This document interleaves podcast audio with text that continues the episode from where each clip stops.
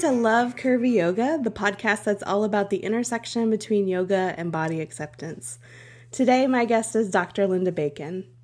Dr. Bacon's book, Health at Every Size The Surprising Truth About Your Weight, was a really life changing read for me, and I know I've heard that from many friends and students too. So I really feel very grateful for the work that she's doing and believe that it's shifting the paradigm around weight stigma. So I am so glad that you're here with us today. Welcome, Dr. Bacon. Oh, thank you, Anna. So, I wanted to start off asking a question about you. I'm curious about what your relationship was like with your body as a younger person. Okay. Um, well, my relationship was really quite conflicted. Mm. On the one hand, um, as I was very young, uh, it was actually very fluid and I was quite athletic, and sports were really important to me. But as I got older and older, I learned all of these cultural rules about what a body's supposed to look like, and my body didn't quite fit all of those norms. And over time, I started to develop a very conflicted relationship with my body, feeling like it was um, um, it was giving a different message than I wanted it to be. There are many times throughout my life where I felt like I was too fat and that there was something wrong with being fat, and that if only I could get a thinner body, I would um, be more respected and get more attention in the world. Mm. So tension certainly built over time, which is what eventually led me to the Health at Every Size movement. Mm. Now, for people listening who might not be familiar with Health at Every Size, could you tell us what it is? Sure. Um, well, there are three basic principles that I've broken Health at Every Size down that I think is uh, comfort is a good framing for it. The first is we start from this idea of body respect, that we recognize that people come in all different shapes and sizes, and we need to honor that kind of diversity and, in fact, appreciate it. Um, so, size acceptance is certainly a big part of the message. Mm-hmm. Another aspect of health at every size is that is helping us to develop critical awareness of our world because the culture outside us doesn't have that same appreciation for different bodies. There's a lot of judgment that goes on and rules about what you're supposed to look like. And this is even something that the health industry plays a large role in by policing bodies and saying that there are certain bodies that are going to be healthier and better, which incidentally we'll see is not at all based on science. So, yeah. the second aspect that I'm talking about with health every size is having that critical awareness that we can challenge the scientific and cultural assumptions around weight and see that they haven't been helpful or supportive in developing better sense of well-being or health among people mm-hmm. and that we also value people's body knowledge and their lived experiences um, as an individual i know a lot more about what i need to eat about um, how many calories and how much energy is going to get me through my day than any scientist can tell me with their calorie charts or ideas of right foods and wrong foods. Mm-hmm. Um, so, an aspect to health at every size is supporting people and keying into their lived knowledge and recognizing that they they are the own experts of their own body. Um, and an, another aspect of this critical awareness is to recognize the social injustice um, and that um, our ideas about fat people, for example, sets people up for disadvantage and oppression, and that in itself is a very strong health hazard. I would imagine that much of the stuff that we blame on obesity can actually be blamed more on fat stigma. That when you live in a world where you're constantly treated as a second class citizen, you don't feel good about yourself, there's a, a stress response, a chronic stress response that develops that then plays a role in all the diseases that we then later blame on weight itself as opposed to weight stigma. Mm-hmm. And the third aspect, the last aspect that I want to highlight about health at every size, is what I'd like to call compassionate self care, mm-hmm. where we just support people in moving more towards um, kind of a non judgmental attentiveness or mindfulness of their body and their needs, and using this to um, make choices around eating and movement and other self care strategies that just help to support their bodies and feeling good. Yeah, and um, it feels like this is such a connection with the yoga piece, especially that last one. I'm wondering how movement comes into health at every size, like the approach. Sure. Well, um, certainly all of our listeners are aware that being more active in our bodies is something that can be really um, quite healthful and contribute a lot to well-being and just a general sense of satisfaction in the world. I don't mm. think that's up for dispute. Right. But the old model of of exercise is usually that it was about weight control, and that was the approach that people always had. Yeah. Um, and um, one of the things that I love about yoga is that um, that's a form of being in your body that's less um, that people aren't motivated as much for weight concerns when they come into yoga because it's not as cardiovascularly um, involving as some other types of movement, right? right? Yeah. But still, I think a lot of people do approach yoga as a way of trying to shape their bodies in a certain way. Yeah, but, definitely. Right. But what I appreciate, but the health at every size approach to movement is more to find movements that just help us to feel good in our bodies and to feel just a better sense of embodiment and more well being, um, as opposed to trying to do it to shape ourselves or to lose weight. Um, and yoga certainly provides incredible opportunity for people to just kind of reconnect with um, you know, feeling the different parts of their body and um, connecting with themselves more.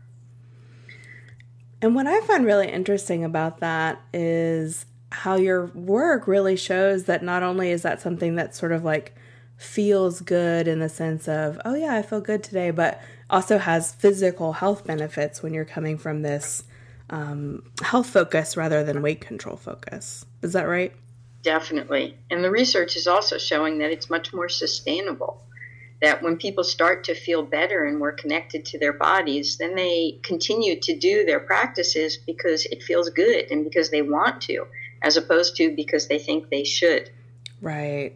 Yeah, I never stuck with any of my um, jazzercise or whatever I was doing when I was um, focused on dieting, that's for sure. Right. and I, I think another aspect of yoga that sometimes comes in is an incredible sense of community. You mm. know, you go to a yoga class and you're with other people that are doing the same thing. It, um, you just feel this great sense of connectedness, and you also get the opportunity to see the diversity of bodies and how they move, and kind of appreciate that. Yeah, and I feel like that's something that keeps you connected with your practices too, because there's some right. motivation to kind of go and be with your people. Right, exactly. Yeah. So, among people who are kind of already interested in body acceptance, what's been the reaction to your book, Health at Every Size? Um, the reaction has been absolutely phenomenal. I get so much fan mail and enthusiasm, so mm. many people talking about how the book has just transformed their life and kind of giving them permission to just kind of accept themselves more. Yeah. And it's really exciting. And, you know, I'm just coming off of a speaking tour all summer. And I feel like I get treated like such a rock star, you know. I love it. it. yes, it's it's very very exciting to see that. Yeah. Um, and I should also say that there's a flip side to that, which is a much smaller reaction, but um, it also um, has met up with um, some animosity. Mm-hmm. And I got to say that the more that I um, I connect up with these people who are saying hateful comments about me and my book, like I was just thinking, um, I got this email not too long ago, and um, the guy basically said, "You killed my mother." Um, and, wow. you know, he went on and on. And his point was by making it more acceptable for people to be in larger bodies, um, I allowed her to get in this state, which, and she eventually died of her fat. Hmm. And, you know, it's uh, to be hit with that kind of vitriol, you know. Yeah, that's intense. It's pretty intense. Yeah. You know, and, but I stopped to just think about what it's like for that guy. I mean, he's obviously in a lot of pain. He must have loved his mother a lot, and um, and um, he's missing her. you know, and he wants to make sense of her death. Right. Um, and I imagine too, there's a sense of not wanting other people to die like she did. So if he could stop people like me, he believes he can create a better life for other people. Yeah. Now, of course, there's faulty reasoning all along right. the line, right? right. You know, like fat doesn't equal poor health, and you know, people don't die from um, being too fat, and you know, and my book doesn't make people fat. I mean, of course, we can dissect all of that, but right. you know, the the big point I'm just trying to make here is that for people to give up on the whole fantasy that if only we do the right things, like we eat in the right way and exercise in the right way, we will get a thinner body and we will have great health, be accepted by everybody, you know, everybody's going to want be attracted to us. You know, the list comes on, goes on and on about all the magical thinking that we associate with um, dieting and thinner bodies. Right. And as though there's um, never been an unhealthy thin person. exactly. You know, and so um, it makes like it makes sense that there's also going to be resistance to yeah, my words yeah. because it destabilizes people's lives to realize that number one, there may not be an easy path to happiness. You know, it may not work. It mm-hmm. doesn't work. You know, we know that the vast majority of people, for example, that um, lose weight eventually regain it and they lose all the health benefits that happens all the way, and it might actually worsen their health um, for having gone through it, right? So it we know that it doesn't work, for example. Um, eh, but nonetheless, people are clinging to this because they've been taught that, um, you know, this is what's going to save them from their pain. Right. So I get why there's going to be resistance. And I also get particularly why there's resistance from professionals. Mm-hmm. Because most most health professionals, like dietitians or physicians, for example, have been trained to think that if only my patients do exactly what I tell them to do, to eat this amount or um, you know, do this kind of exercise, then they will be healthy and I will have succeeded in my job. Right. And so it can be very threatening for them to have to face the fact that no, you know, all the things they've been taught to do aren't really being effective. And in fact, may have caused a lot of damage. You know, when you tell people to diet, you support them in kind of dysregulating their body so that their body can't effectively manage weight as effectively if they've been so they've shut off all the signals that tell them what to eat and when to eat and start following their dietitian's rules. Right. So what we see is that then healthcare practitioners have to acknowledge that they and their professions have actually done a lot of damage. Um, and there's a grieving process that goes along with that. Yeah, that's and, a lot to process yeah and i can i can understand why people are going to be resistant to this message it's so much safer to kind of stay in that world where we just do what our profession tells us to do and we get support for it. Um, and to kind of think that no everything i've been taught is just wrong and damaging um, can be really quite threatening. So we're not taught critical thought in our culture and we're not we're taught that that's not okay you know that there are rules of our profession that we're supposed to follow. So i can understand why this is really challenging. And um, i appreciate the ability i appreciate that when people are really resistant and have difficulty with this message i appreciate trying to follow the emotional connection for why they might be so invested in their belief system and what this might challenge for them. Mm. And, um, so, you know, I try not to take their resistance personally, and I try to see personally what it's like for them and if there's a way that I can kind of help them to get where they want. Because whether someone's resistant or whether they're a big fan, you know, the big issue is that size acceptance is and owning our bodies is something that we're all kind of striving for. And we all just want to figure out how do we do that well. Right. Is there a group of medical professionals that are more um, open to your message, or do you feel that it's just people in like different pockets of people in different um, specializations? Well, in every profession, there's definitely pockets of people. And there's a really wonderful organization called ASDAH, the Association for Size Diversity in Health. Mm-hmm. It's a HAES professionals organization, and it brings all of these people together. Um, and I found, yes, that there's varying degrees of buy in and resistance from different professions. And um, I found, for example, that um, psychologists and psychotherapists tend to be the ones that are most easily amenable to this. Mm. That, um, you know, they deal so much with food and weight and body preoccupation as a starting point. Right. Um, that it's easy for them to grab onto the idea that people take better care of themselves when they start from self love. Mm, right. Right so I find that profession it's a little bit easier to find my way in. It makes more sense. Um, which is not to say that it's accepted across the board. In fact, many of the psychologists working in eating disorders these days are still working around the whole idea of we need to control somebody's food. Mm. Um, Right. And there, and many of them also are are viewing obesity as an eating disorder, even though it's not in their manual that they're supposed to look at it that way. Right. Many of them think when they see a heavier body that that person is doing something wrong, and um, so they'll prescribe different ways of eating, whether they're working with a fatter person or a thinner person, um, and you know they don't get that anyone can have an uncomfortable relationship with food and that it's not related to body size. Right.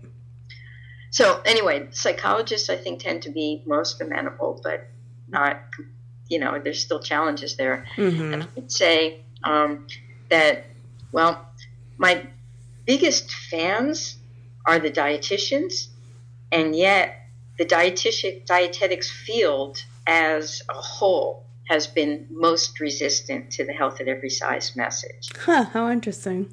So I have, you know, all of the rebels who are recognizing that what their field is doing right now is just so not wrong, you know, and they're dealing with their professional disquiet. Mm-hmm. They feel a, a lot of connection with health at every size, and that's really wonderful. But the profession as a whole is still completely anti size acceptance and it's all and it's mostly about trying to help people control their eating. You right. know, the dietitians have set themselves up at, as the experts on what to eat, and they're telling everybody, as opposed to working with a model to help support people in figuring out what's right for them. How do and, you? Oh, sorry. Go ahead. And it's also interesting to me too to see that most people that go into dietetics as a field often do that because food has food and weight have been such struggles for them and they go into the field, field trying to learn about it. Uh, and you know so they also have their own personal struggles which really get in the way of them being able to see the bigger picture.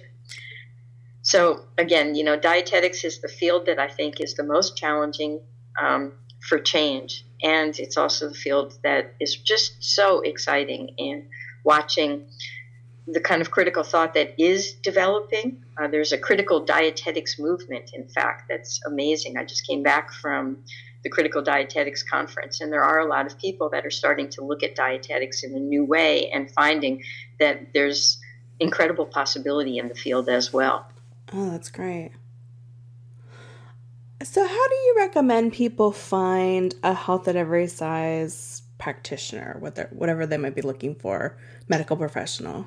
Right. Well, community is certainly important. So, I really encourage people to find others that are involved in this. And so, one thing that I did was I founded the Health at Every Size Community Resources. Um, it's not my site, though, it's a community site. And there are other people that are involved. And basically, it's a free website where you can go there, and if you are um, doing work in the field, you can put yourself in a free database and tell people about the kind of work that you do.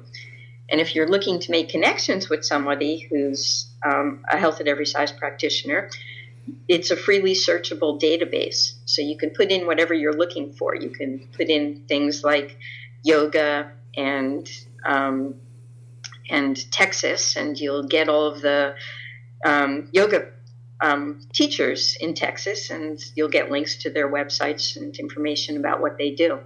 So I really want to encourage everybody to make use of the Health, health at Every Size community resources. Um, whether you're a practitioner and want to make connections or want people to know what you do, or whether you're looking to make connections, you'll find things there. It's at Haes Community, that's H A E S community.org. That's and great. And I'll link that up in the blog post too so y'all can check it out.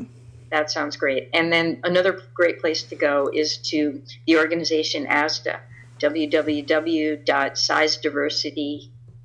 Um, wait, www.sizediversityandhealth.org. And that's the professionals organization. They also have a database of their members that you can search and see if you can find somebody that um, is a good connection for you. That's great. Thank you so much. So, you also have a new book coming out now. Congratulations. Co written with uh, Dr. Lucy Aphramor called Body Respect. I'd love to know where that's coming into the conversation.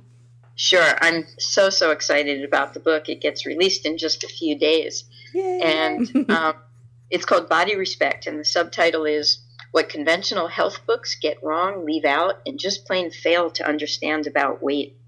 Mm. And um, I think the subtitle explains it well. It basically challenges the old paradigm around weight. It shows where um, it isn't based on good scientific evidence. It also shows all the ways in which it furthers um, social injustice.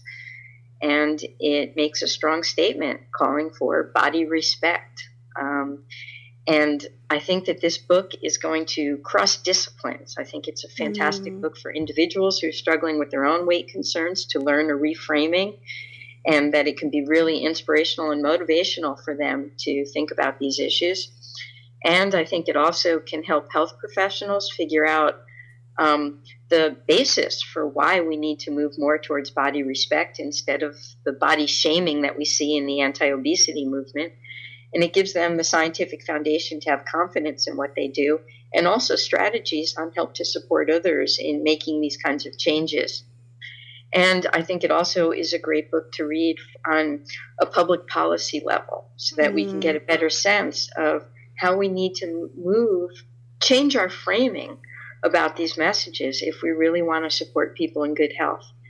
And one of the things that I think this book does really powerfully is it helps make the connections between personal behaviors and social justice issues. And mm. I'm very excited to more explicitly make all of those connections because, you know, how people look at our bodies and um, it has played a huge role. And, and our access to power, you know, like if you're a thinner person, you have a lot more opportunities in the world. Right. And all of those issues play a huge role in how we view ourselves and what kind of choices we make to take care of ourselves. And the more we start to name all of that, that this is not a fair world, and um, and to find our power in whatever our stigmatized body is, and to support others in finding their power and reducing all of that stigma, that's when change comes in. So I'm very, very excited about the book, and I, um, I, I was really pleased that we got Christopher um, Kennedy, who um, used to be one of the UN ambassadors for health, to write a quote. And what he said was, um, This book is going to change how you think about health forever. Wow. I was pretty excited. That's our cover quote. Um, I got chills.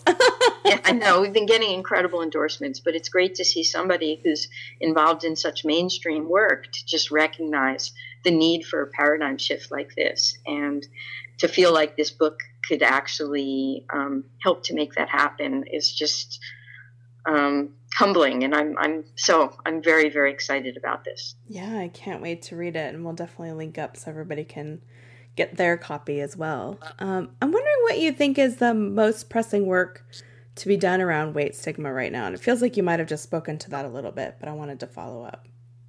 Yeah, well, I think always this has to happen on two levels. On the first level, of course, we need social change. You know, weight yeah. discrimination is not okay. We need to challenge all of those ideas and stereotypes around weight. Um, and I think another level is um, that the people who are experiencing weight stigma also need more of a sense of support and, you know, more um, like it's hard to manage um, the constant stigmatizing attitudes that are thrown at us. And um, so I think um, we need to develop more of a sense of community that all bodies are okay. We can celebrate our bodies and we can, in fact, um, you know, appreciate the diversity and how that makes us all different in the world and brings us different skill sets. So I think on, on both levels it needs to happen is, you know, figuring out what I'm calling stigma management for those people who are living mm-hmm. um, mm-hmm. in bodies that don't get respect in the world. And, you know, it, coming to more of a sense of empowerment and joy around that. And that's why I so appreciate what you're doing for oh, the field. Thank you. You know? Mm-hmm. you know, you're you're such a fantastic role model for doing that kind of work. Um, you know, and that's got to happen alongside social change. Uh, yeah, and I really feel what you were saying about when I see myself and students and colleagues really finding that sense of, um, I would say, peace and acceptance in their body through something like yoga, the power piece seems to come behind it.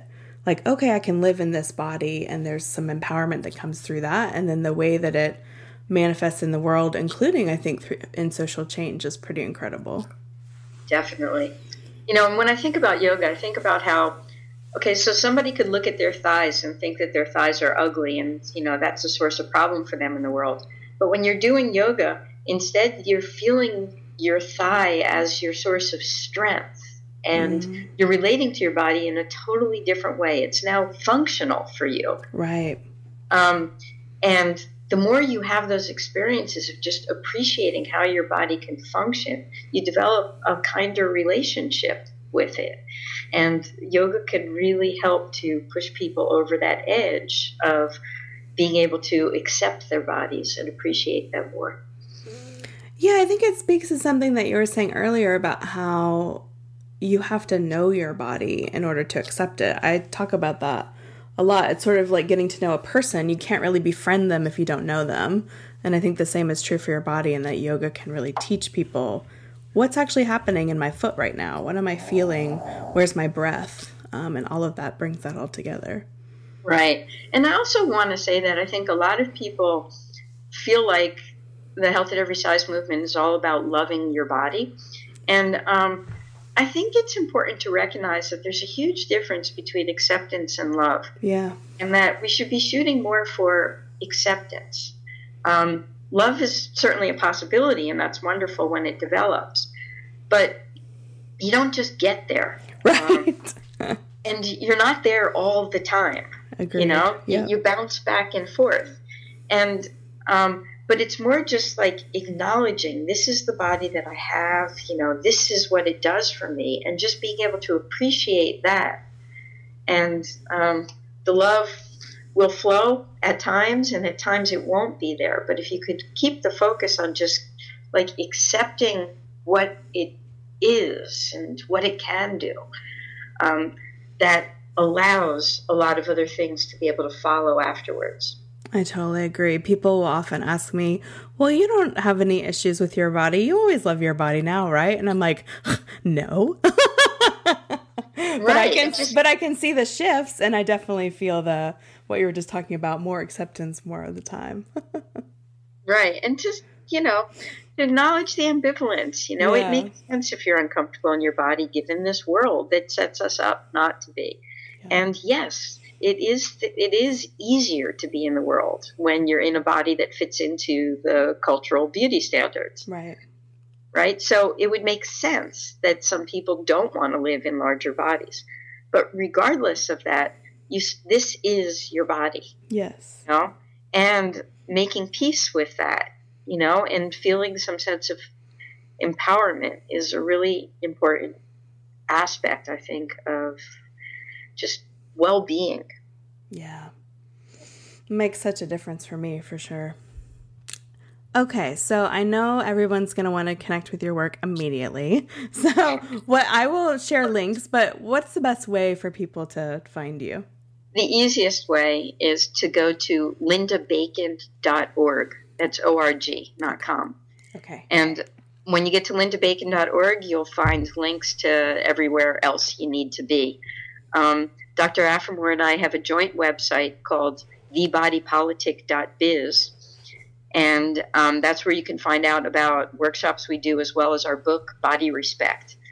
And um, then I also encourage people to go to websites that aren't mine, like I talked about the HAES community resources. Yes, and ASDAH. Mm-hmm. Right. Well, thank you so much for being on the podcast and thank you for all your good work. I really appreciate what you're doing. Thanks, Anna. You've been quite an inspiration to me, and I really appreciate the, being able to talk to you. Thank you so much. And thanks to all of you for listening. We'll talk to you soon.